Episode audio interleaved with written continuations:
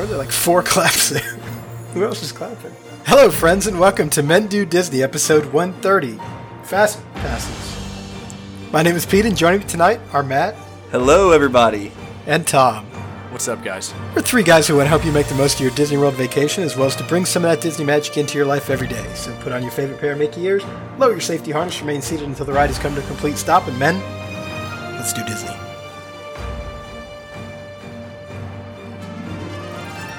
So 2 weeks in a row, I've messed that up. Well, 2 weeks in a row, you haven't used the outline. I have two things to address here. Number one, I'm sorry we lost Matt from a connection standpoint at the end of last episode, but we did carry through for your resorts that you had picked. Well, I'll just say that, I mean, I was trying to get back on, do my best, but I couldn't, and I was just, Pete's looking at me like I wasn't trying. I swear, guys, I was trying to get back on. No, your audio's like going out again. I'm getting worried. This is talking about back-to-back weeks? Are you kidding me? And number two, when we start the episode, so it's easier for Pete to edit, we all will clap at the same time to give Pete kind of a starting point. And this week he said he heard four claps, but I have like scary movie memories of the claps, and I can't remember the movie. The Conjuring. Where they were looking down the Conjuring. Attic. The Conjuring. The Conjuring. So Pete, you can't reference. I'm home. I'm in my house alone. You're in your house alone. You can't say there was an extra clap because now I'm terrified to leave my office.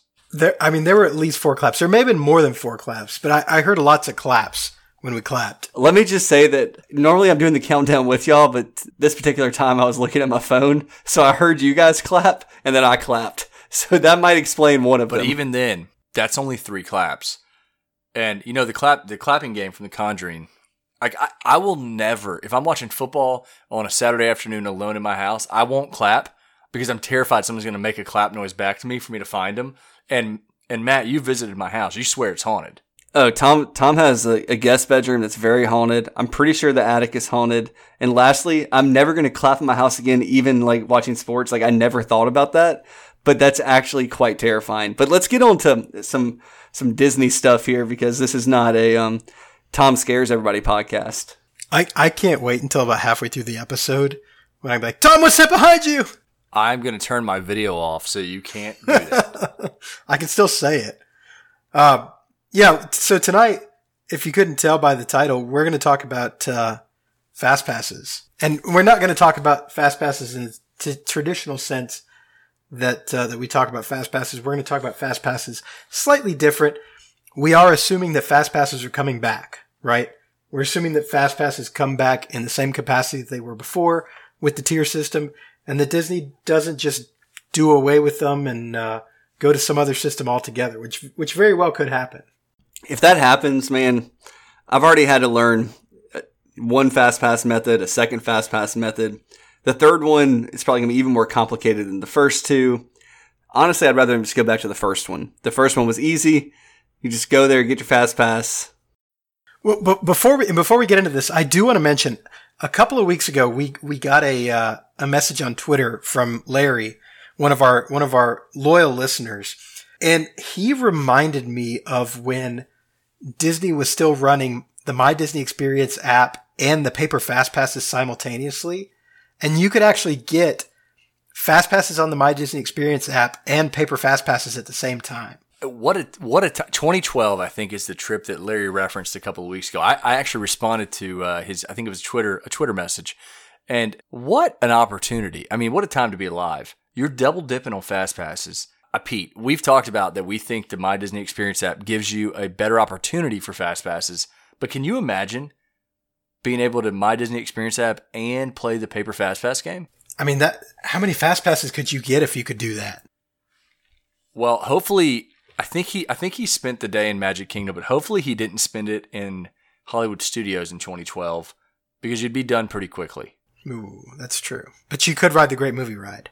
I mean, again, you didn't need a fast pass though. Quickly. You could have ridden it just as many times as anything you had fast passes for because there was no line. But Larry also told me that and just knowing him as a listener and a Patreon supporter, we appreciate that. He also shared that he had never ridden the Great Movie Ride multiple times in a day. That was from a previous episode. We talked about that, and so yeah, can you imagine that time 2012? paper fast passes, My Disney Experience. I mean, Pete, you and my wife are wizards on the app. I tend to think that I was pretty good at the paper fast pass game. That would have been fun. You were very good at the paper fast pass game, likely because you were younger than everybody else and could just outrun them places. And if I was really struggling to get a fast pass, normal adults would feel bad and or the Disney cast members just let me ride. They'd just say, "Oh, we'll let him in."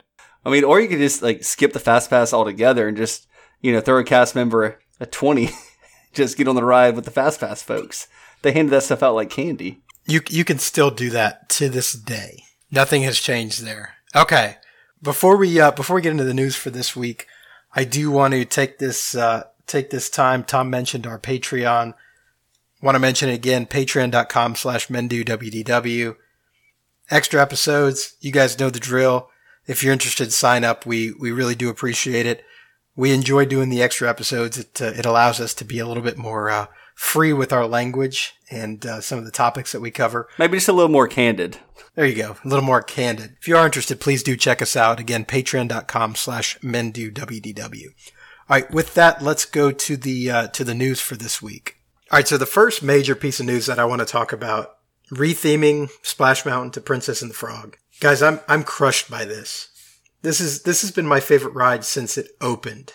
So, obviously, we've all grown up on Splash Mountain. The way that the ride has been, you know, since what, Pete, 92, 93? When did Splash Mountain open? I feel like it was like around then. Disneyland, 89, and I think Disney World was 92.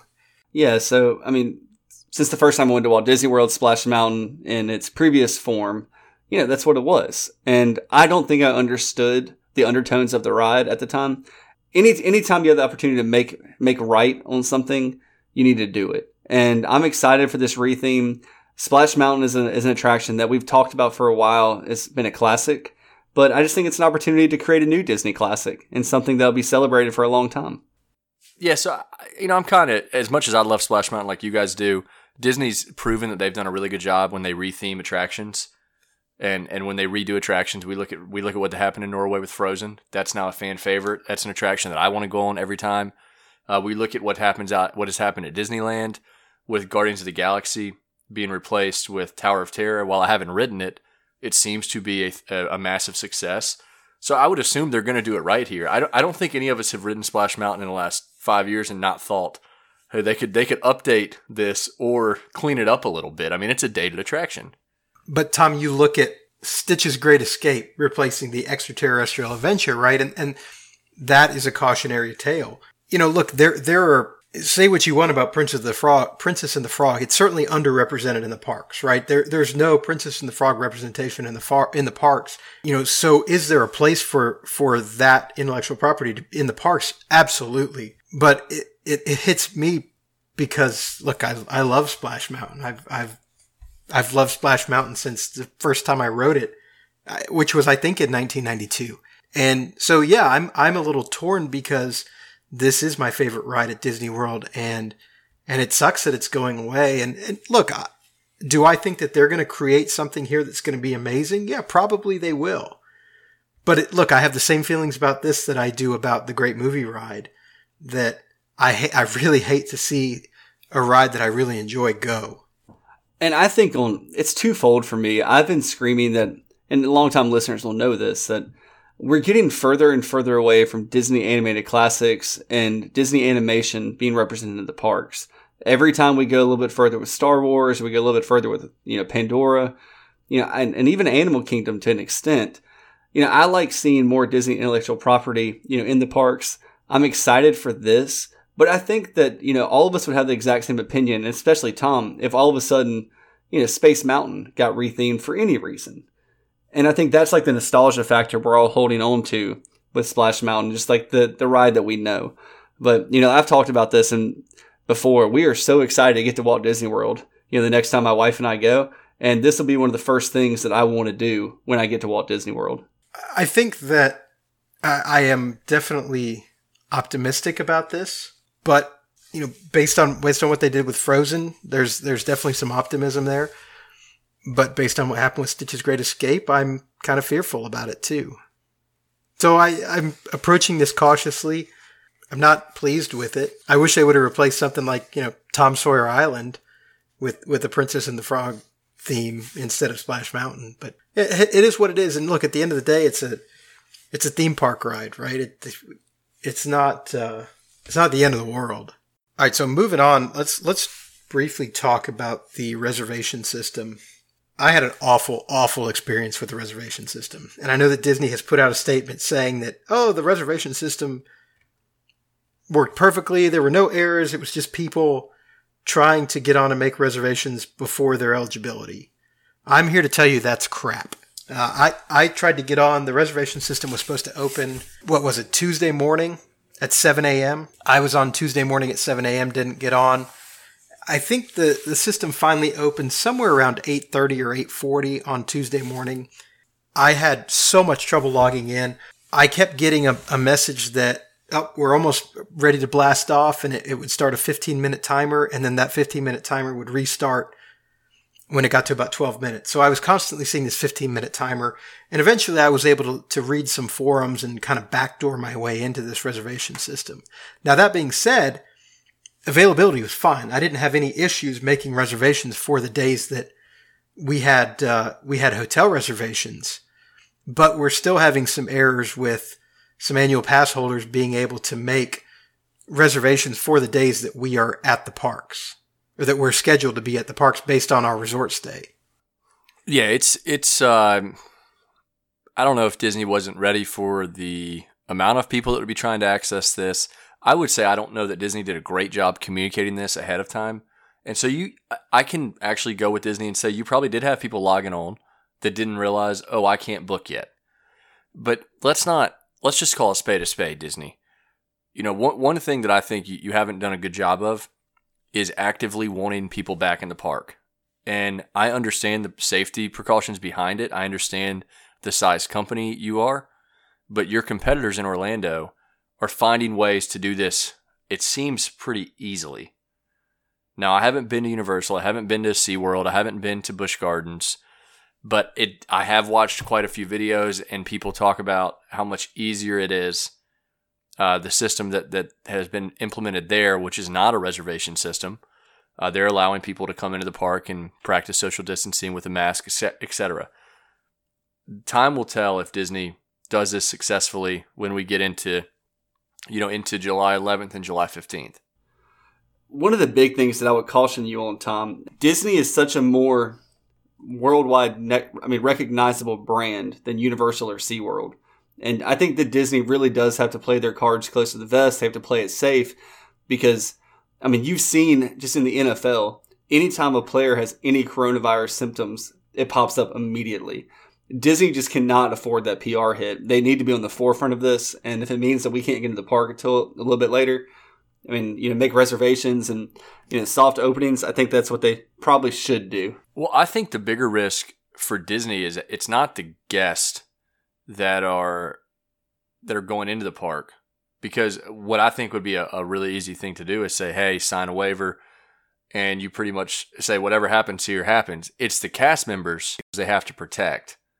Because if you have a cast member get sick or, heaven forbid, someone pass away from coronavirus due to being back open, that's where you're taking the big hit. I don't know how to manage that. I don't know what to suggest, Disney. I'm just saying Disney rolled out this reservation system, and it was done extremely poorly. The accessibility of the website was not there. Yeah, regardless of what your opinion is on what Disney should or should not do and how welcoming they've been, this was poorly implemented. And frankly, if I'm a multi-billion-dollar company and this is what I have to show after 2.5 months of working on this, I would be ashamed. Now, the system works fine. The system works fine now. But look, you know what the demand for your product is, right? You're the number one visited theme park in the world. You know what the demand for your product is, regardless of what you think or how many people you want there. Well, I think this is something that Disney has struggled in for a while when it relates to websites and functionality there. The My Disney Experience app, while we loved it, I think the more that I had to use it because I was going to Disney more, I would find more flaws, and that's like anything else, right? It's nothing that was so bad it would ruin my day in the park. But this was a little challenging when you have multiple trips planned and you did everything correctly ahead of this, and then you can't log in and there's an issue with, hey, three of the four people we can get the reservation, the fourth one we can't, but there's no logical reason behind it. So there were just some bugs that came out with it. And the frustrating thing is, and this is no fault of Disney's, but you can't get anybody on the phone either. I sat on hold for an hour and a half trying to figure out a problem that I had, and I eventually gave up because I didn't have any more time to wait. So the demand is there, obviously. You know, look, it's still up in the air for us, I think, if we go to Disney or if we go to Universal in September. I've told Pete I'm up in the air because I could still get a refund for the remaining, 5 months now, because they did give an additional month on the annual passes. My wife and I are considering taking the refund and doing something else because I don't particularly care to wear a mask. That's just my personal belief. I know that's a rule at Disney, and I would certainly abide by it, but the Florida heat in a mask, I mean, Pete's going to get a trial run this weekend. He's going to go to a zoo where he'll have to wear a mask, and I think it's going to be like 90-something degrees with 90% humidity. So I don't know. We say all that. I know we're kind of negatively talking about Disney. I think the execution of the reservation system didn't go as smoothly as probably Disney had hoped or as we had hoped. But fortunately, Disney looks to be working some of those kinks out, and I just hope that moving forward, people don't run into those same issues, because to Pete's point, a lot of people are calling Disney. And I don't know how to manage all those calls, but it does mean you're going to remain on hold for quite some time. It's like when the coronavirus broke out. If you had a flight planned, to get a hold of someone from an airline was impossible. So the only other piece of news that I want to mention, it's kind of interesting because I don't think you ever got to. Well, yeah, you did. Be Our Guest is going to table service only, starting with the reopening. So no more breakfast, no more lunch, no more. Counter service lunch, which it really wasn't a counter service anyway, but it'll only be the dinner menu for lunch and dinner. They're not going to do breakfast at all at Be Our Guest. Let me make sure I understand correctly, because maybe there's someone else thinking the same question. It's going to be the dinner menu for lunch and dinner, which means it will no longer be a quick service meal credit. It would be a table service credit for lunch. I think it's 2 table service credits, right? It'd be 2. It's 2 for dinner, right?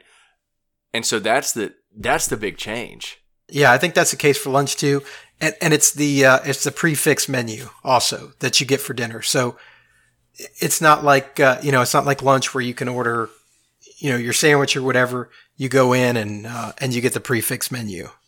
Well, while we're on the point, I think we rated a best quick service restaurant. It would have been Be Our Guest is certainly in the top 5 if it's not your number 1, because you get the atmosphere. Pete, I've never done the dinner. I know you have on the prefix menu. Is it something you would do for lunch, though? I wouldn't do it for lunch, and a couple of reasons. One, it's a really, really, really, really, really heavy lunch. I mean, you're getting an appetizer, which is, for my appetizer, I got the French onion soup. But you can also get escargot. You can get octopus. There's a couple other I think there's a charcuterie board that you can get. Your entree, I mean, look, you're getting filet, you're getting lamb chops, you're getting tenderloin. Like, this is a really heavy meal, and then you get a dessert trio with that as well. And it's pricey. It's $55. So it's an expensive lunch if you're just going to pop in there. So I like the quick service lunch because it gave you the opportunity to go in, see the restaurant, and only spend, I think it was $30 or $25 or something like that for lunch. So it gave you the opportunity to see the restaurant, get in, get out quickly. I don't know if I'm going here for dinner because, I mean, you're here for an hour and a half, 2 hours. It's heavy, and there's alcohol on the menu, so I'm going to be tempted to drink while I'm here. Yeah, so really I look at it, the only time I'd go to Be Our Guest was if it was a single dining credit, I would have done it for dinner, but as a 2 dining credit, I would always push for the quick service lunch. And if I'm going to spend 2 table service credits in the Magic Kingdom, it's going to be at Cinderella Castle. So that is an interesting change. And that's noteworthy because that would potentially change how someone would want to book their dining plan or plan their meals. That's interesting. And I think all it's going to do is increase the availability at Be Our Guest because people are going to be less likely to eat there for lunch. Absolutely. Yeah, absolutely. All right. Any other news you want to talk about? That's it for the news. All right. Well, with that, let's pause for just a second to Actually, before we pause for just a second, I do want to just mention that we will not have an episode next week because of the 4th of July. Hopefully, we'll all be enjoying ourselves the 4th of July. So we won't have an episode next week, but we will be back the following week. So with that, let's pause for just a second to hear from our sponsor, Kingdom Strollers. So your family is coming to Orlando, and the thought of lugging your stroller onto the plane isn't your idea of fun. But you're smart enough to know that conquering the theme parks of Orlando without a stroller for your kids could be a vacation killer. As parents ourselves, we get it. You're not asking for much.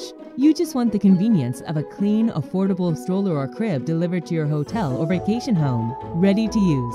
Welcome to Kingdom Strollers, a Disney-featured stroller and crib provider that does exactly what you're looking for at a great price. To book your stroller or crib, just click on the item you'd like to reserve and select the dates for your rental. We run a tight ship, so we will never overbook. Next, tell us where you're staying and choose the times for delivery and pickup. Then, choose from helpful free accessories like cooler bags and rain covers. It couldn't be easier. If you have any questions or concerns, you can check our FAQ page or just give us a call. We are always ready to answer your questions. Once you've placed your reservation, there's nothing left to do except count down the days until you're in sunny Florida.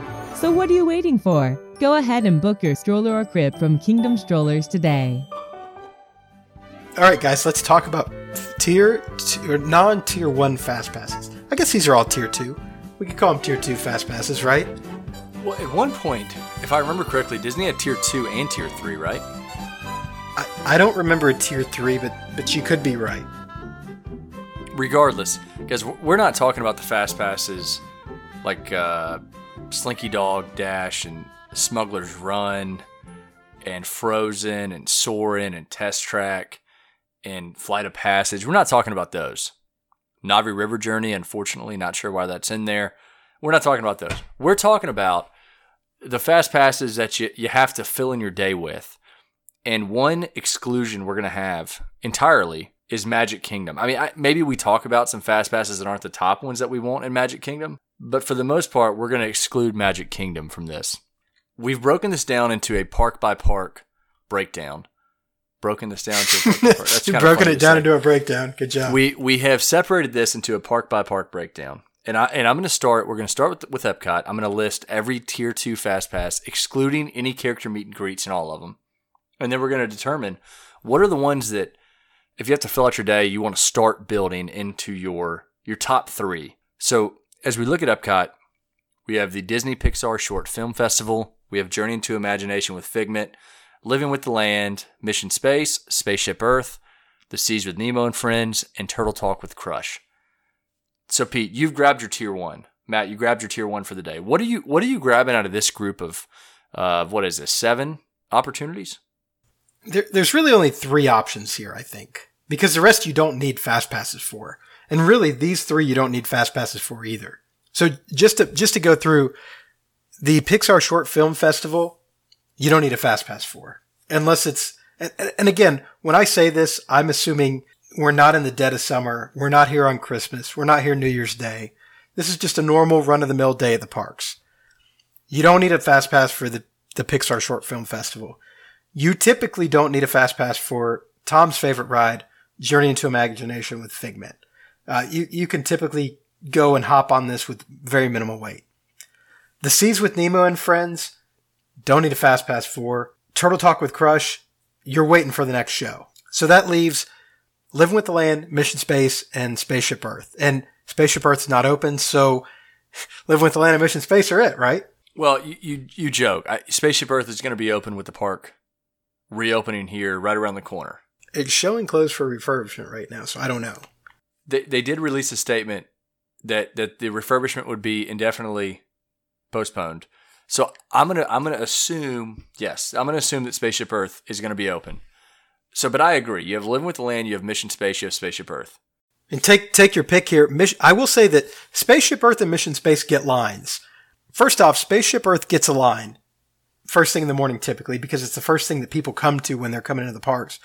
Mission Space, what happens is people go to Test Track, they see that there's a 70-minute wait already, and then they go over to Mission Space. So Mission Space actually gets a line first thing in the morning as well. Living with the Land typically is not going to have longer than a 15-minute wait ever, especially first thing in the morning, there's not going to be a wait. So for me, I'm doing Mission Space and Spaceship Earth. I'm probably see, it's tough for me because, well, I kind of want to touch on something you said before I give my answer. I do think it's kind of funny that people like flock to Spaceship Earth because it's the first thing they see. It looks really big, and I wonder how many people just like think that that's a roller coaster or think that that's something like if they went to Magic Kingdom the day before, it's like Space Mountain. You know, I don't know how many people really understand what Spaceship Earth is on their first trip to Disney. But yeah, for my answer here, I'm probably going to go Mission Space because I don't eat breakfast. And if this is the first thing that I'm doing, I am going to do that so I don't have to do it again the rest of the day when I might throw up. Second, I'm going to go to Living with the Land.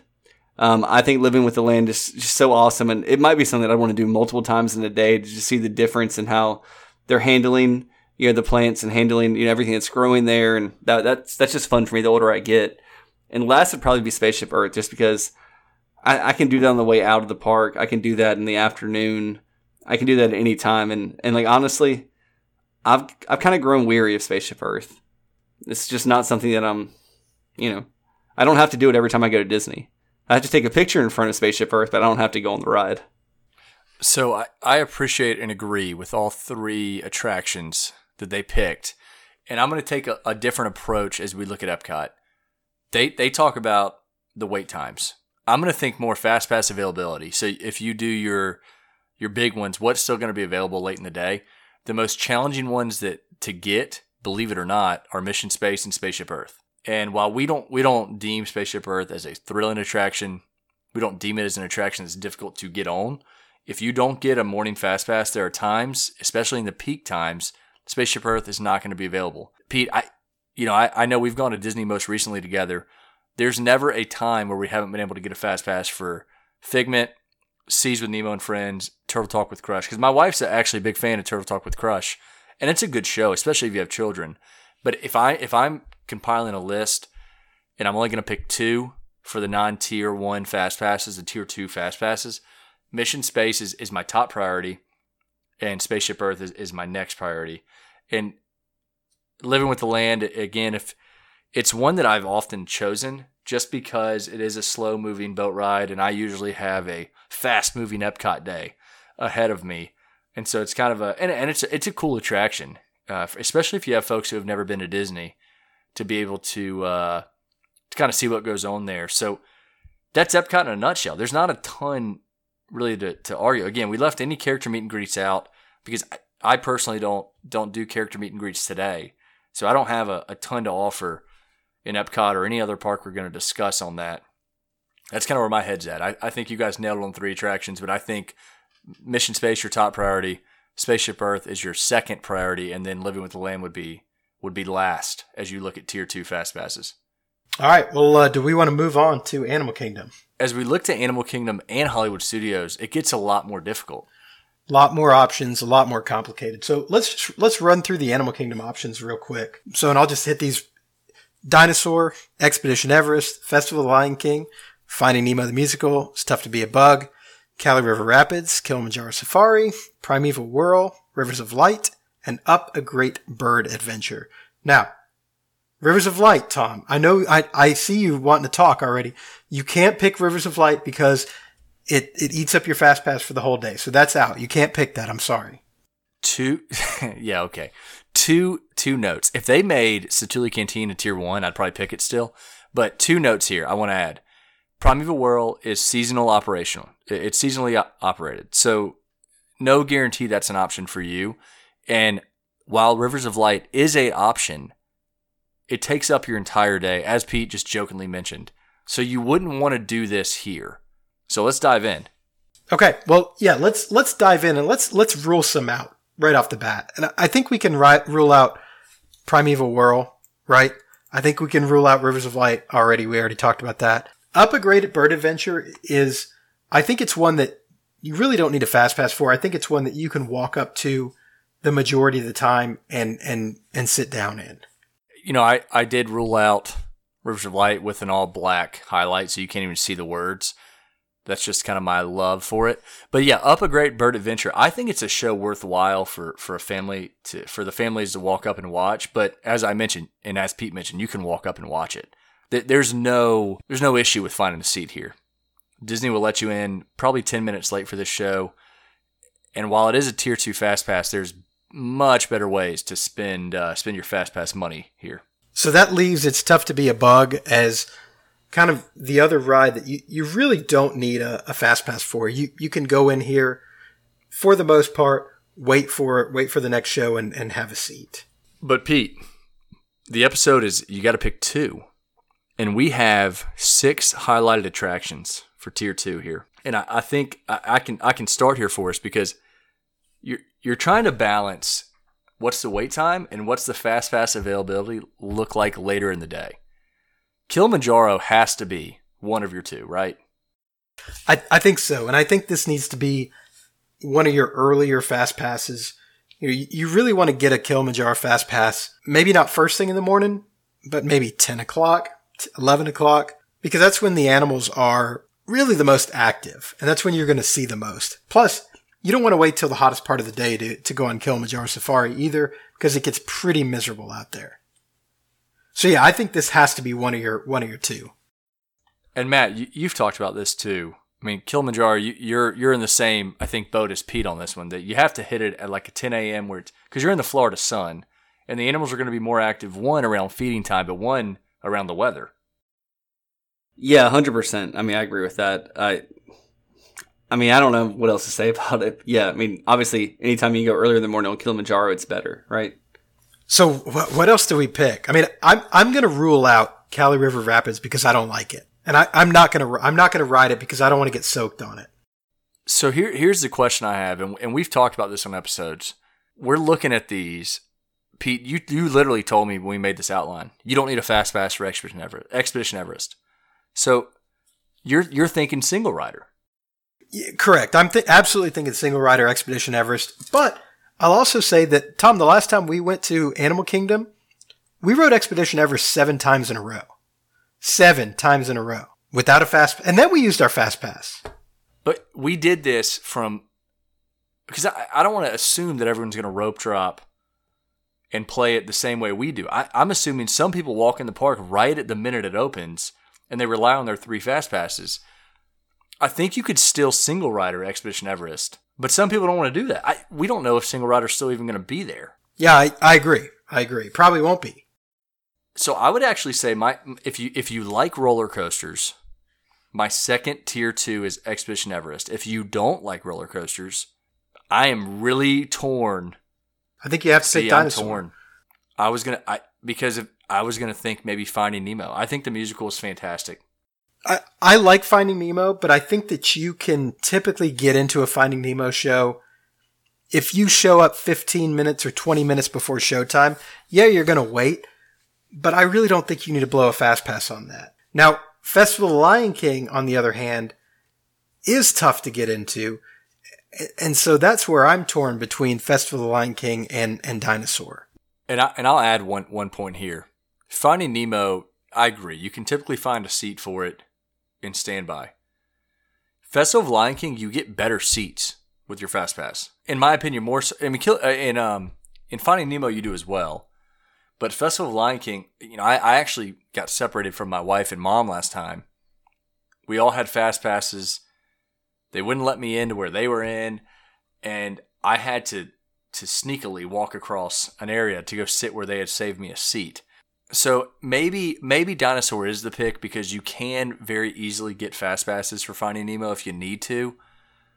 If you like water rides, and there are a lot of people that disagree with us on Kali River Rapids, that's another one you have to consider here. We don't like the attraction, but it is a tough attraction to get a fast pass to. And I see Matt shaking his head. Well, so here's the deal with Kali River Rapids. Why do you guys think it's tough to get a fast pass for this? Like, what do we think? Why?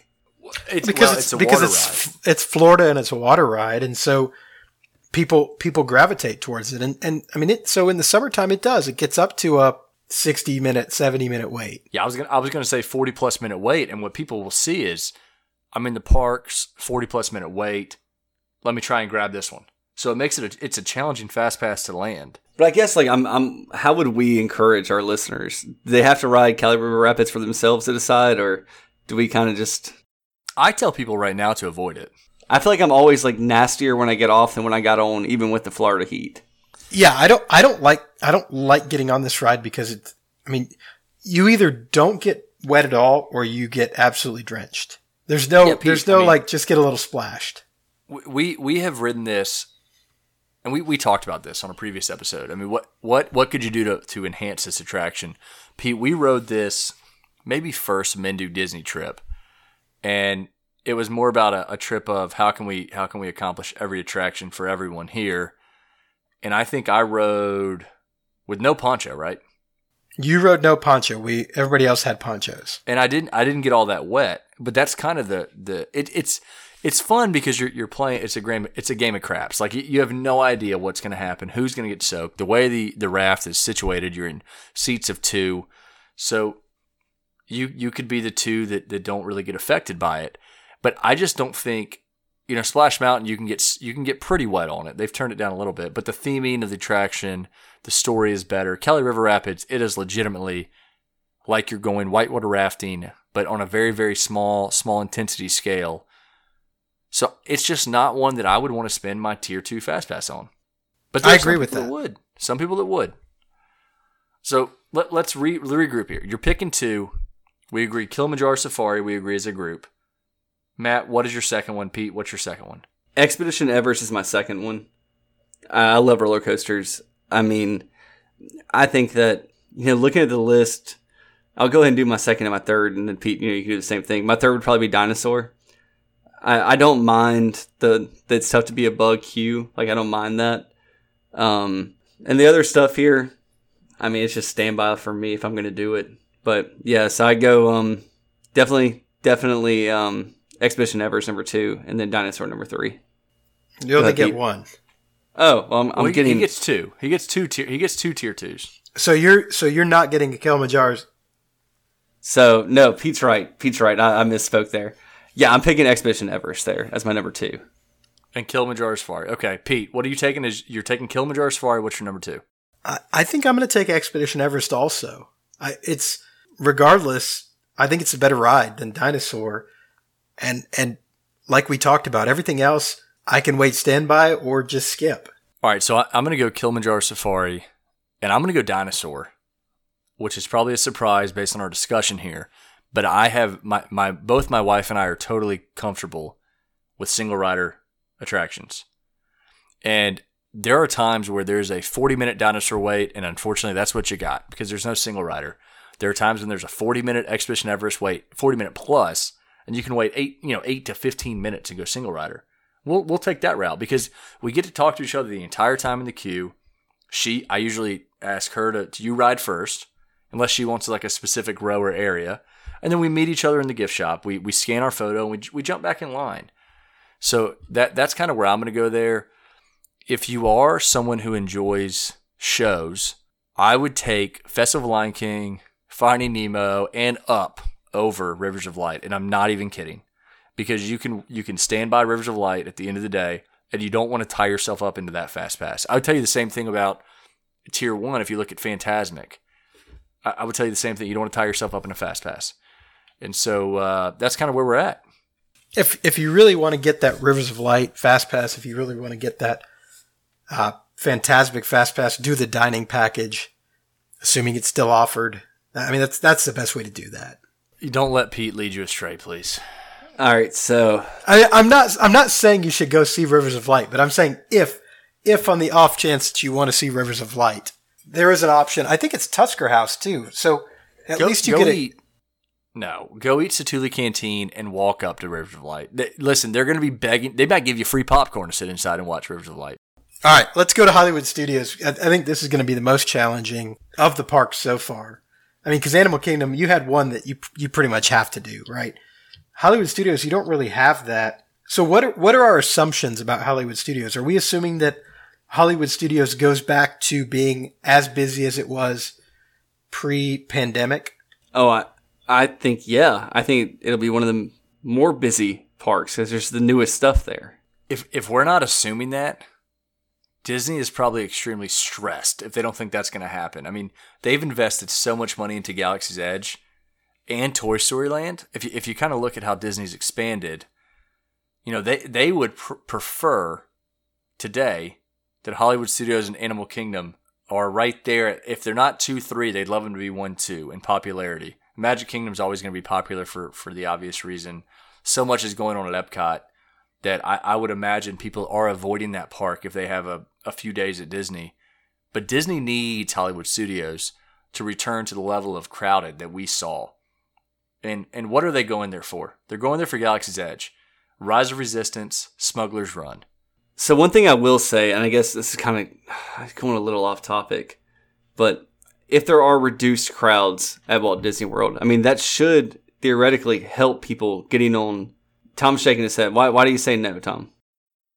So reduced crowds is going to mean reduced availability for everything because they're social distancing. So as someone who's done the virtual queue for Rise of Resistance, there's a limited number of group numbers.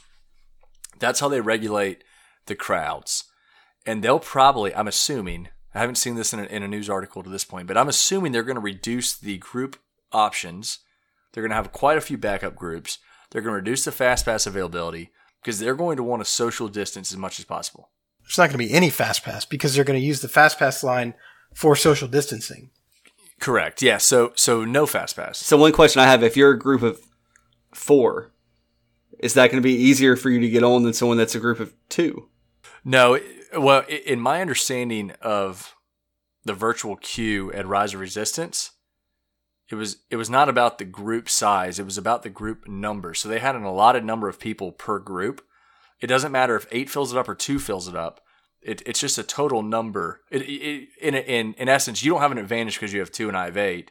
It just means who's quicker at navigating the app to get inside group 1, 2, 3, etc. So I get that, but what I'm saying is there a way to, and that we're going off the rails here, and if y'all need me to stop, I will. But is there a way to beat this? Is fine. No, this is. But is there a way to beat the system? I mean, you've ridden it, Pete's ridden it. But is there a way during this situation to beat the system when there's gonna be less people in the park, more people in a group or a family that are staying in the same room could potentially be grouped on together? I actually think it'll be more challenging because I think their groups are going to be shrink to such a point. If I bring a family staying on a Disney Resort property together of 10 in, I'm gonna remove a lot of opportunity there.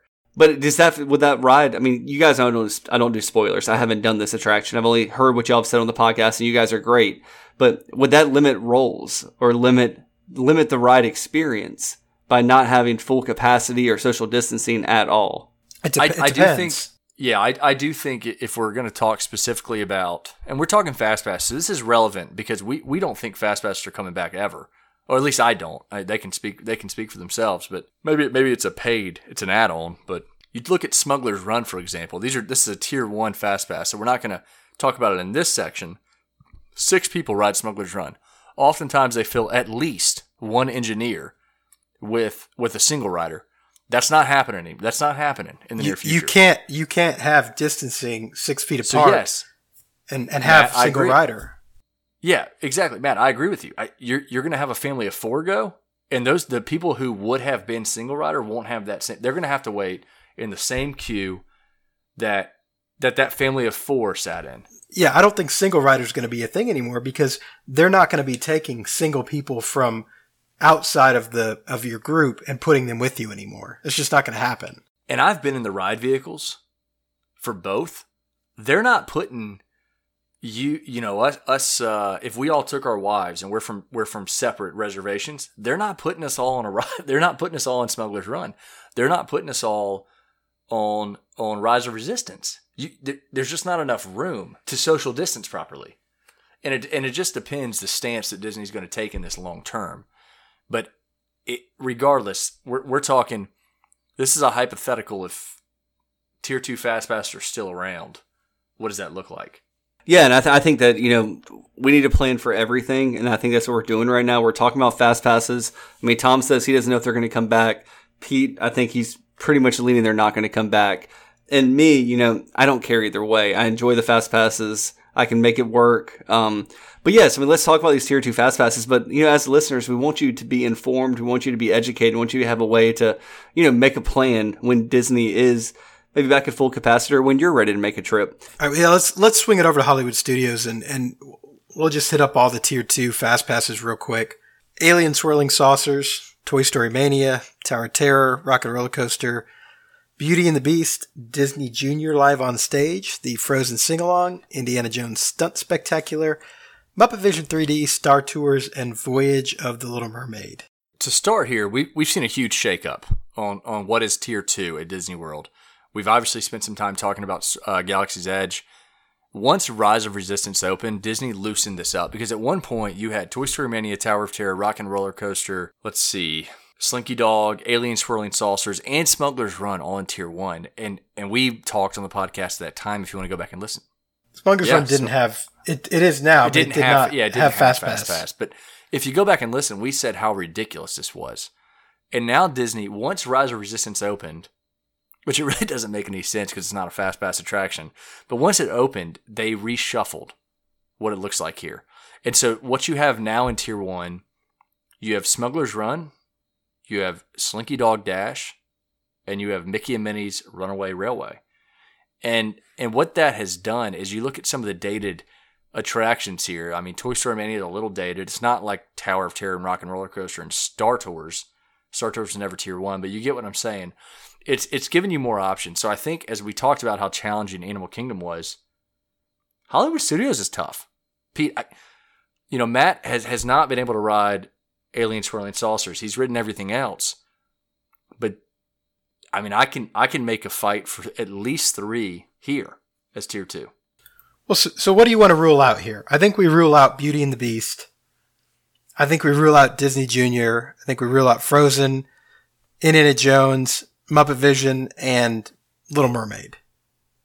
I think we can take all those off the table because they're, for the most part, they're walk-on attractions. And I want to say we're not ruling these out because we don't like them. We're ruling them out because you don't need to waste that Tier 2. Tier 2 fast passes are really, really important. And you don't need to say, hey, I've got Slinky Dog. I'm just going to fill time on Frozen Sing-Along and Indiana Jones or Muppet Vision. Now, I will say I'm guilty of picking Muppet Vision or Star Tours because, well, Star Tours is not one you ruled out, but Muppet Vision or maybe Little Mermaid just to fill the holes. I mean, I've gone and scanned in at Muppet Vision before and not gotten on the attraction just to use the second Tier 2 fast pass so I could get other fast passes. And we're not necessarily talking strategy here because there is some method behind that madness. We're saying, hey, best case scenario, here are the Tier 2s you want to have. And I think it's pretty clear cut. I think you could make an argument for 4 of the attractions, but I would actually shrink that to 3. But I think Rock and Roller Coaster, Tower of Terror, and Toy Story Mania are probably the upper echelon of the Tier 2 here. I see you shrugging your shoulders. What do you think? I would do Alien Swirling Saucers over Toy Story Mania. I just think it's a more fun attraction, and my arm doesn't get tired at the end of Alien Swirling Saucers. Yeah, so I would say that the only reason I think that Toy Story Mania, Tower of Terror, and Rock and Roller Coaster would be considered the upper echelon of that is because Alien Swirling Saucers, have you seen it? Seriously, the times we've gone with a higher wait time than Toy Story Mania? Because I have not. I mean, sometimes, yeah. Sometimes, Midway Mania might be at 60. Alien Swirling Saucers might be at 40 or 45. So I would say they're pretty close. Maybe it's because we've waited for Swirling Saucers, like, I don't know, maybe more than once, at least twice. But you waited for Mania last time. I didn't wait 40 minutes for Mania. Well, you waited long enough for me to ride Slinky Dog and then still have time to come hop in line with you guys. Okay, touche. Matt wants some screen time here. What you got, Matt? You know what? I think I'm going to go with the Indiana Jones Stunt Spectacular and Muppet Vision 3D as my choices. No, I'm kidding, guys. I'm kidding. Although I do think a great seat in Indiana Jones Stunt Spectacular is pretty sweet. And, I'm never going to say no to some Muppet Vision. I would actually go here Toy Story Mania. And then that'd be my first one just because I'm so scared of that wait time. And I'm still assuming there's single rider lines, and I'm assuming that the Tower of Terror queue stays the same, where it's not where I'm in the heat the entire time, and I'm mostly in air conditioning or at least in a garden where I'm going to be cool. And I'm probably going to do... I'm going to do Rocket Roller Coaster as my second one, just because I know there's a single rider line, but I'd like to be in a group with my friends doing that ride, at least one person for the picture.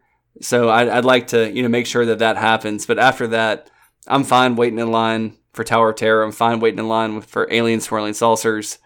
I mean, everything else on this list. I mean, Star Tours is a lot of fun, but I just haven't seen myself wait that long for that in a long time. I'm going to tell you my two, and then I'm going to give you my reason. I'm going to pick Tower of Terror and Rock and Roller Coaster as my two, and here's why. Tower of Terror and Rock and Roller Coaster are all the way across the park from every other one of these rides. So if I'm walking into the park, and let's say that I've got a Slinky Dog fast pass, or I'm rope dropping Slinky Dog, or I'm rope dropping Mickey and Minnie's Runaway Railway, and then I'm going right to Slinky Dog, I'm already over there. I can walk right onto Toy Story Mania, right onto Alien Swirling Saucers first thing in the morning. Right? So that other section of the park has time to fill up, and then I've got fast passes to go get on those two rides. At least that's been my experience the last time that I went. I don't know if that's going to be true in the future, but that's my logic behind it, is it keeps me out of that section of the park until I go over and use my fast passes. Now, Rock and Roller Coaster does have a single rider. Is that going to be applicable anymore? Probably not. So there you go. So Pete, I actually love the thought process. I can't speak to being in the park with, what do you call it? Railway, what do you call it? Mickey's Train Wreck. What do you call it? Yeah, Mickey's Train Wreck. And no, if Runaway Railway, that's now open. So that adds a dynamic since we've been able to enter the park. And I tend to agree with you. I've gone in and rope dropped for Rise of Resistance and walked on Toy Story Midway Mania multiple times in a row. Two times in a row. So I do think that, in theory, if you're looking at it from where you're going to be in the park, easy to do Rock and Roller Coaster and Tower of Terror. But Star Tours is not a gimme, because no, it's some not. People have Galaxy's Edge, they're just obsessed with the fact of Galaxy's Edge, and so that they're like, next best thing is Star Tours. Let's do Star Tours. But I would tell you that I might actually fast pass Midway Mania and Tower of Terror, which probably sounds stupid to you, but I'm banking on my last time there were single rider and Rock and Roller Coaster. So if I can go single rider there, and I can land, here's my perfect scenario. I land a tier 1 for Slinky Dog. I have a fast pass for Midway Mania, fast pass for Tower of Terror, and I rope drop Runaway Railway. I've already killed Hollywood Studios in half a day. So I'd pick Tower of Terror and Midway Mania, but you can't go wrong. Really, seriously, I'm not kidding. With any of the 5 suggestions we have, those are the 5 I'd focus on. And I think you've seen now as we've moved through the parks, Epcot isn't so much about, Epcot's more about wait time, not fast pass availability, because there's only, you know, what are we picking from? 7 attractions roughly. As you get into Animal Kingdom and you get into Hollywood Studios, larger pool to pick from. We feel pretty confident that you can pick up fast passes for a lot of these after the fact of your first 3. So I am Tower of Terror and Midway Mania for me. And obviously we mentioned that Magic Kingdom does not have any tiers. If I'm looking at the non-tier ones, I'll list a few. Pete, Matt, if you want to chime in. Jungle Cruise, or not the non-tier ones, but the non-upper echelon ones. So I'm not going to list a Seven Dwarfs. There's not tiers. Yeah, Pirates, Jungle Cruise, Haunted Mansion. You know, you could spend some time. Buzz Lightyear, Space Ranger spin. Is Peter Pan? I mean, Peter Pan's probably a top tier. I think Peter Pan is a top tier. I mean, all the mountains are really a top tier. Yeah, I mean, Pirates, Haunted Mansion. I don't grab many outside of that. Jungle Cruise is a as we mentioned, a good one to find. Monsters Inc. Laugh Floor, depending on the day. I mean, I was there late December and it was busy, but yeah, Magic Kingdom. There's so many attractions to choose from. People spread out, and then you have a ton of character meet and greets, which we're not even addressing. So that's kind of the quick overview of Magic Kingdom without giving you a formula. I will say that if it's important to you to go see Beauty and the Beast, if you have a child that, you know, loves the movie, like maybe that's something you want to do. Just make sure you have a good seat. Make sure you have a good spot. The Voyage of the Little Mermaid may be pretty similar. And I'm in Hollywood Studios now. Obviously, Muppet Vision 3D, Indiana Jones, like I talked about earlier. I mean, that you can't really go wrong with that. Disney Junior Live on Stage, probably. I don't have kids. I don't know folks that are watching that. I don't know, Pete, if your daughter does. But It's Tough to Be a Bug. I can see an argument for. That's about it in Animal Kingdom. And in Epcot, yeah, nothing. Nothing that we didn't mention. You know, Maybe Figment. Well, you're definitely going to ride Figment. Let's just get that straight. But I think the whole theme behind this is we're trying to give you the advice on which Fast Passes you can get after your first three. And we're not trying to steer you what to ride and when to ride it. But if you have an interest in riding Mission Space, Seas with Nemo and Friends, and Turtle Talk with Crush, you need to take the Fast Pass for Mission Space. Don't take it for the other ones. If you have an interest in doing Dinosaur, Tough to Be a Bug, and Up a Great Bird Adventure, take the one for Fast Pass. Take the Dinosaur Fast Pass, rather. We're trying to steer you more in the direction where you will have success doing all of the attractions you want to do and not waiting in long queues for long wait times for the attractions that you desire to do on your vacation. So, yeah, I think... I know we're biased, but I feel like we hit it pretty well here. Yeah, and again, assuming Fast Pass ever comes back, which is a big if at this point. You know, that was actually one topic of should we do this episode was will Fast Pass return? So I know we prefaced it, but I want to reiterate, we have no idea what's going to happen if Fast Pass is going to return in the same state that it was. It's my opinion that Disney has now hit an opportunity where they can take away Fast Pass and they can make everything either a paid for Fast Pass or a virtual queue. If they do that, this episode's out the window. But we don't know that today. I mean, it's the end of June. Disney's about to reopen. We'll see what that looks like.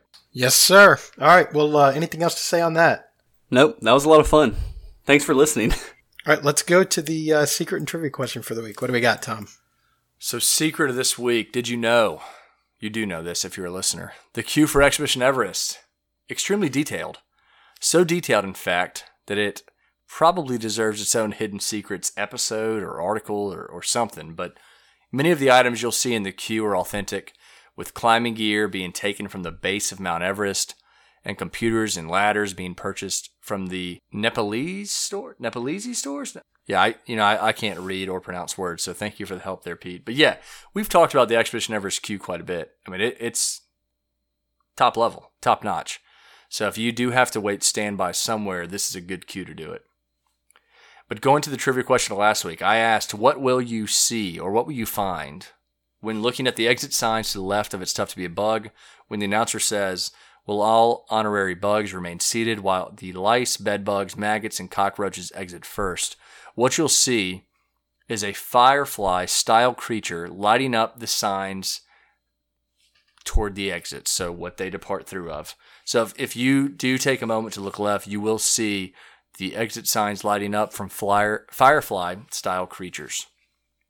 Going to the trivia question of this week. What caused the Yeti animatronic to lose its movement ability in Expedition Everest? We've talked about this quite a bit. We all know that the Yeti does not move anymore. There are some strobe lights there. But what was the actual cause to stop the Yeti animatronic to lose its movement ability in Expedition Everest? You can tweet us at MenDoWDW Podcast or email us at MenDoWDW@gmail.com. All right, well, that's all we have for this week. Please tune in next week for some more Disney magic. Look for us on the Twitter at MenDoWDW Podcast. If you have any suggestions, questions, comments, please tweet us or email us at MenDoWDW@gmail.com. If you enjoyed the podcast, please subscribe and leave us a review. It really does help us out. Thank you so much for listening and giving us the most valuable thing you have, your time. We'll see you next week.